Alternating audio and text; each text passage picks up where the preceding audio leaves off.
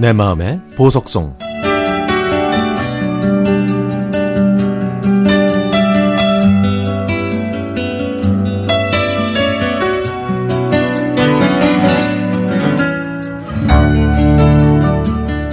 얼마 전에 친구분과 외국 여행을 다녀오신 엄마는 이번에도 선물을 가득 안고 오셨습니다. 다 필요 없으니까 사오시지 말고 편하게 여행하고 오시라고 말씀을 드려도 엄마는 항상 이것저것 별로 쓸모가 없어 보이는 자질구레한 선물을 사오시곤 하시죠. 그런 엄마의 여행 선물 중에서도 유독 제 기억에 남는 선물이 있었습니다. 엄마는 12년 전에 고등학교 동창분들과 중국 여행을 다녀오셨는데요. 이때부터 엄마의 여행 선물 사오기에 유구한 역사가 시작됐습니다. 하지만 엄마가 중국 여행에서 사오신 선물들은 제품의 질도 별로 좋지 않았습니다.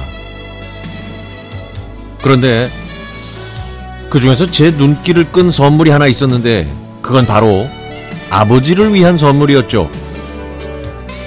이거 어우 이거 정말 좋은 거래. 이거 봐봐봐. 어? 이거 봐, 봐 벌써 저 포장부터 다르지? 아유 가짜가 많다고 그래서 여러 가게 여기저기 다 돌아다니고 고르고 골라서 고른 거야. 어? 어때? 좋아 보이지? 이거 진짜라고.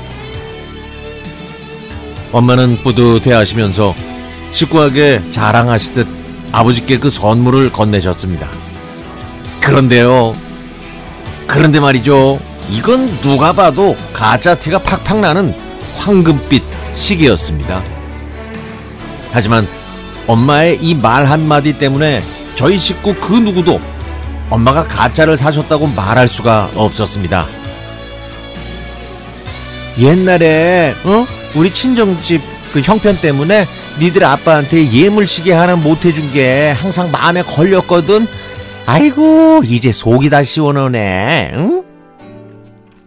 그렇게 말씀하시면서 시계를 차신 아버지의 손목을 지그시 바라보시는 엄마와 좋은 거 잘 사왔다면서 멋있다고 웃으시는 아버지의 모습을 저희 자식들은 그저 묵묵히 지켜볼 뿐이었습니다. 엄마가 사오신 황금빛 시계는 그 이후부터 아버지의 애장품이 됐습니다. 물론 자주 고장이 나서 수리를 맡긴 시간이 더 많았지만요. 언젠가 아버지께 고장도 잘 나는 그 가짜 시계를 차는 게 불편하지 않으시냐고 여쭤봤더니 아버지는 아이고 그 가짜인지 진짜인지 그게 뭐 중요하니? 응? 네 엄마 마음에 짐 덜고 편해졌으면 그만이지 뭐. 이렇게 말씀하셨습니다. 아버지는 엄마의 선물을 마음으로 읽고 진심으로 기쁘게 받으셨는데 저는 그저 겉으로만 보고 평가를 해버렸네요.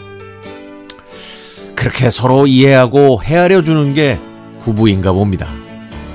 그런 마음도 모르고 진짜 가짜에만 연연했던 제가 정말 부끄럽고 많이 죄송했죠.